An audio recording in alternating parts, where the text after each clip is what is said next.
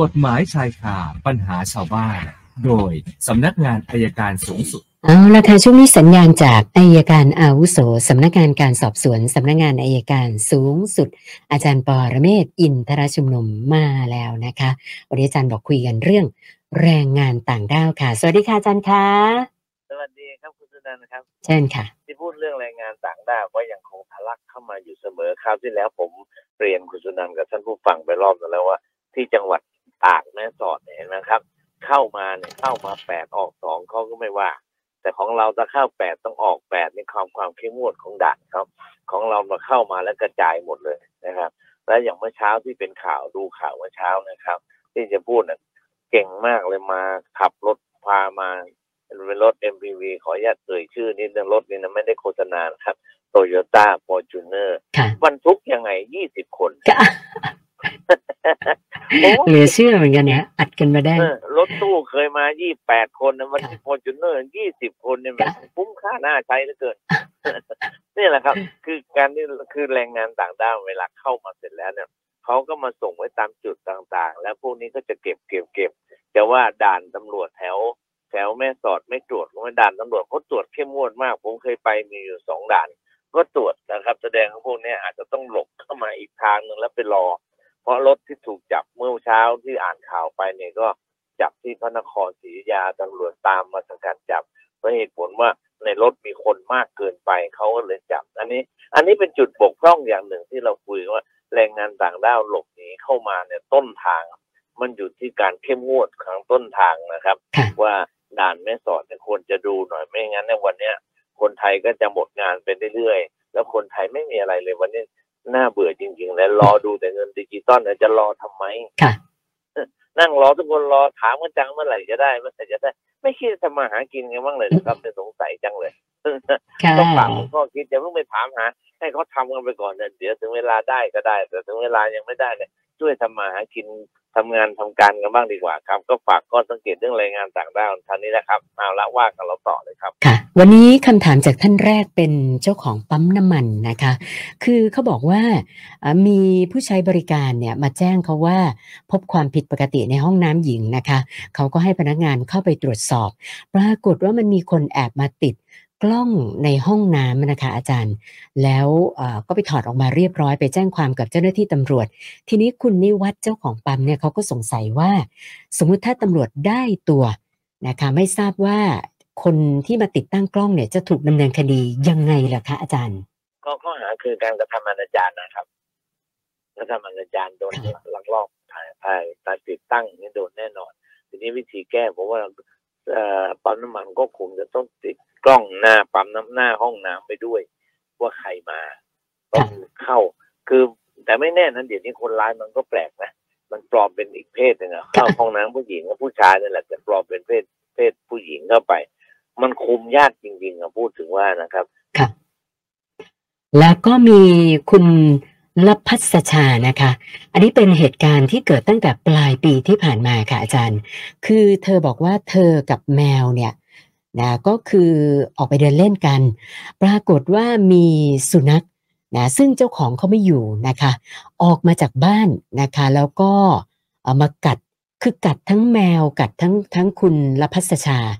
นะคะ ก็มีการโทรหาเจ้าของสุนัข นะตอนแรกที่คุยกันเนี่ยก็บอกว่าจะรับผิดชอบ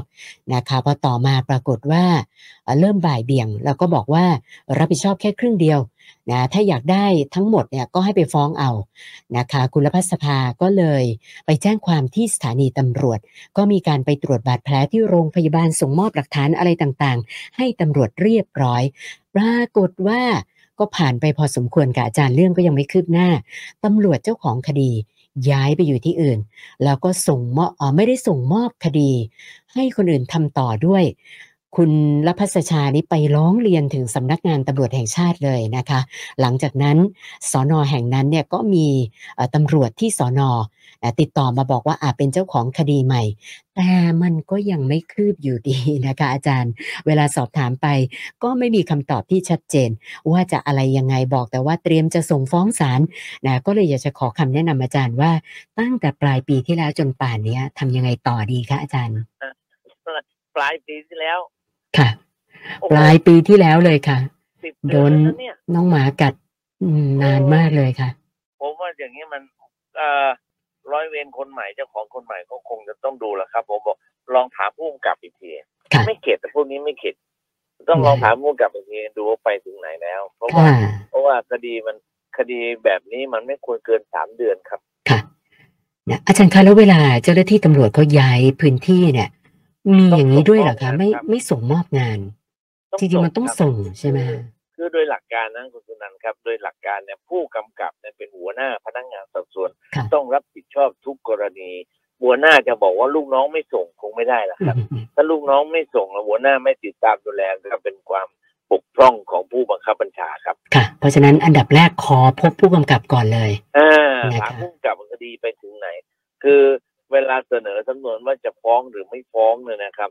หัวหน้าพนักงานสอบสวนก็คือผู้กำกับจะเป็นคนลงนามครัค่ะบเพราะฉะนั้นท่านต้องคอยกำกับดูแลไม่ให้คดีขาดยุความด้วยครับส่วนคุณสุวิทย์นะคะ เมื่อวันเสาร์ที่ผ่านมากับอาจารย์ปรากฏว่าเอ่อกำลังจะเลี้ยวรถเข้าหมู่บ้านนะคะ จังหวะเลี้ยวไปได้ประมาณครึ่งคันแล้วนะคะ มีมอเตอร์ไซค์ขับมาแบบเอ่ออย่างเร็วเลยนะคะ ปรากฏว่าชนกันก็ไปเต็มๆ คนขับเสียชีวิตเลย แล้วก็เจ้าหน้าที่ตำรวจก็นัดเอ่อช่วงประมาณกลางๆ เดือนเนี้ยให้ไปเจรจากับทางญาติผู้เสียชีวิตนะคะ ก็เลยขอคำแนะนำจากอาจารย์ว่า กรณีเราเลี้ยวมาได้ครึ่งคัน แล้วเขาพุ่งมาอย่างเร็วแบบเนี้ยอาจารย์ว่าใครผิดใครถูกต้องยังไงครับต่อคือดีต้องดูแผนที่เกิดเหตุนะครับค่ะถ้าเลี้ยวครึ่งคันเนี่ยแล้วผมว่าดูถนนถนนมันกว้างขนาดไหนด้วยประกอบนิดนึงครับ แต่ถ้าเราเลี้ยวไปเกือบจะสุดแล้วเนี่ย ซึ่งสามารถจะมองเห็นได้ในระยะไกลและเป็นเวลากลางวันเนี่ย ผมว่ารถมอเตอร์ไซค์น่าจะเป็นฝ่ายประมาททีนี้ว่าแต่เจรจาเนี่ยยินดีท่านจะยินดีช่วยเหลือกันเนี่ยผมไม่ได้ขัดข้องนะครับ แต่ให้ตั้งหลักบนพื้นฐานว่า เอาความถูกต้องเป็นหลัก แล้วจะช่วยเหลือตามมนุษยธรรมเนี่ยเป็นอีกประเด็นหนึ่งแต่บางครั้งพอไปเสร็จแล้วเนี่ยรถเล็กมักจะบอกว่ารถใหญ่ผิด แต่ความจริงเนี่ยที่ผมทำคดีมาตลอดชีวิตเนี่ยรถเล็กผิดตลอดครับ ค่ะ ส่วนท่านต่อไปคุณวิทูลนะคะ อันนี้ก็เป็นปัญหาในหมู่บ้านค่ะ คือเขาบอกว่าเพื่อนบ้านเนี่ยมักจะมีญาติมาหา แล้วญาติที่มาหาเนี่ยนะคะ ก็จะเอารถมาจอดตรงที่จอดประจำของคุณวิทูลนะคะ คุณวิทูลก็เคยไปบอกเขาว่า ให้ช่วยเลื่อนรถเพราะว่าตรงนี้เป็นที่จอดประจำของเขาอะนะคะ ปรากฏว่าญาติของเพื่อนบ้านไม่พอใจ ล่าสุดมีถึงขั้นด่ากันด้วยถ้อยคำหยาบคายนะคะ ก็เลยสงสัยว่าอ่าถ้าไปแจ้งความดำเนินคดีเนี่ยอ่าจะเอาผิดได้ยังไงบ้างอะค่ะอาจารย์ ก็ถ้าเป็นด่าก็หมิ่นประมาทหรือดูหมิ่นซึ่งหน้าครับค่ะทีนี้ที่จอดรถเนี่ยมันผมไม่แน่ใจว่ามันเป็นที่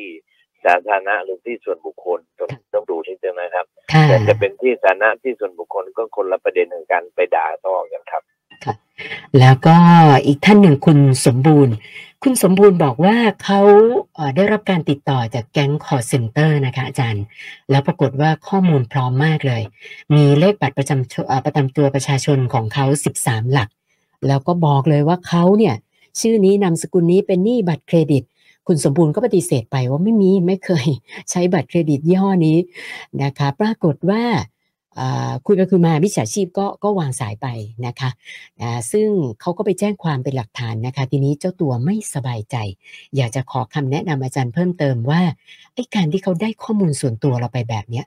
เขาจะเอาไปใช้อะไรผิดกฎหมายอย่างอื่นได้ไหมคะอาจารย์ มันก็มีโอกาสนะครับ มันก็มีโอกาสแต่ว่าไอ้เปิด เปิดบัตรธนาคารเนี่ยคงค่ะเปิดสมุดเงินฝากธนาคารไม่ได้ เพราะธนาคารเนี่ยใช้บัตรประชาชนไป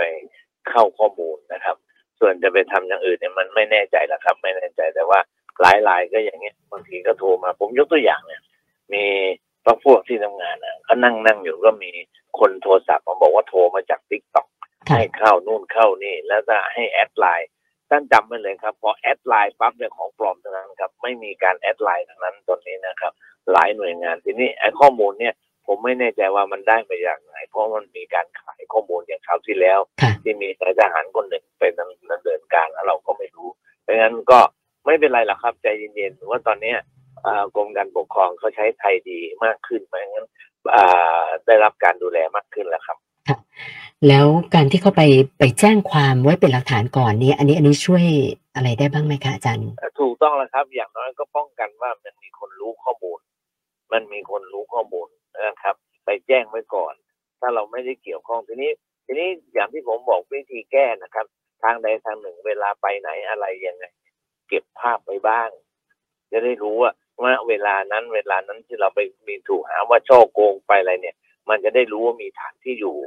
วันวันนี้เมื่อก่อนไปอ้างฐานที่อยู่ในศาลเนี่ยศาลไม่เชื่อ แต่วันนี้หลายคดีศาลเริ่มเชื่อมีการถ่ายภาพ จากกล้องโทรศัพท์เพราะไม่ได้ไม่ได้มีการตัดต่ออะไรนะครับ ค่ะ ส่วนของคุณมดนะนี่ก็ติดตามข่าวเรื่อง ผู้หญิงคนหนึ่งไปค้ำประกันเงินกู้นอกระบบให้เพื่อน ปรากฏว่าเพื่อนไม่รับผิดชอบ เจ้าหนี้บุกมาทำร้ายคนค้ำประกันนะคะ แล้วก็ติดต่อไปหาเพื่อนเนี่ย คือเพื่อนก็แบบว่าเหมือนไม่ใช่เพื่อนกันเลยนะคือไม่รับผิดชอบอะไรทั้งสิ้นนะคะ ก็เลยสอบถามมาบอกว่าคือดูข่าวแบบนี้แล้วเนี่ย สงสัยว่า สามารถผู้หญิงคนนี้สามารถดำเนินคดีกับเพื่อนได้ไหมที่แบบให้ไปค้ำประกันแล้วไม่รับผิดชอบแล้วโดนเอ่อโดนแบบทวงนอกระบบแบบเนี้ยค่ะ เราจะไปดำเนินคดีกับผู้ผู้ผู้กู้ก็ต่อเมื่อเราต้องจ่ายเงินให้เจ้าหนี้ไปก่อนนะครับอ๋อเราต้องจ่ายก่อน ถึงบอกว่าวันนี้อย่างกรณีที่เราเจอคดีเมื่อวันก่อนนะครับ ที่ผู้ชายคนหนึ่งต้องเชือดคอภรรยาและอ่าคนสามศพ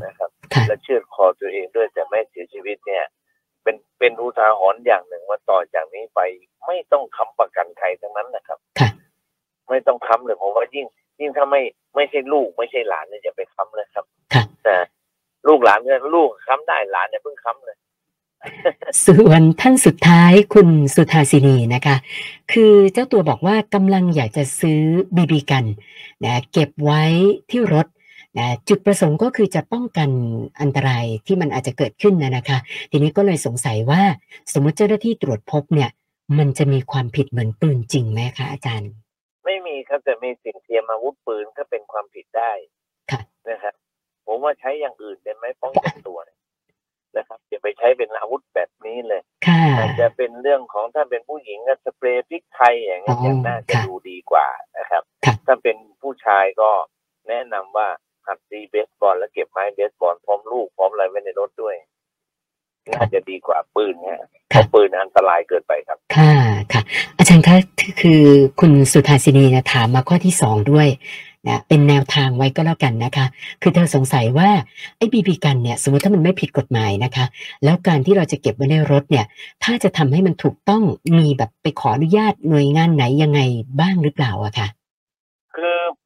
กติเนี่ยนะครับ พวกนี้มันไม่ใช่ ไม่ใช่อาวุธปืน แต่เรียกสิ่งเทียมอาวุธปืนค่ะนะครับ มันไม่ต้องขออนุญาตหรอกแต่ว่า เวลาเจอ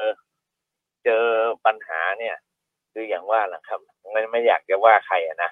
เจอปัญหาเจ้าหน้าที่บางคนมันไม่ได้ดีร้อยเปอร์เซ็นต์นะครับ จะไปหาเรื่องกันตรงนี้แหละ แล้วเราจะเสียเวลาผมกลัวจะเสียเวลาค่ะ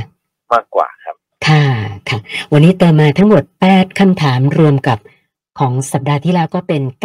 938 คำถามแล้วค่ะอาจารย์ โอเคครับเก้าสามแปดเดี๋ยวพรุ่งนี้ต่อกันอีกครับ วันนี้แค่นี้ก่อนครับ ขอบคุณมากค่ะ สวัสดีค่ะ อาจารย์ปอระเมศวร์อินทระชุมนุมค่ะ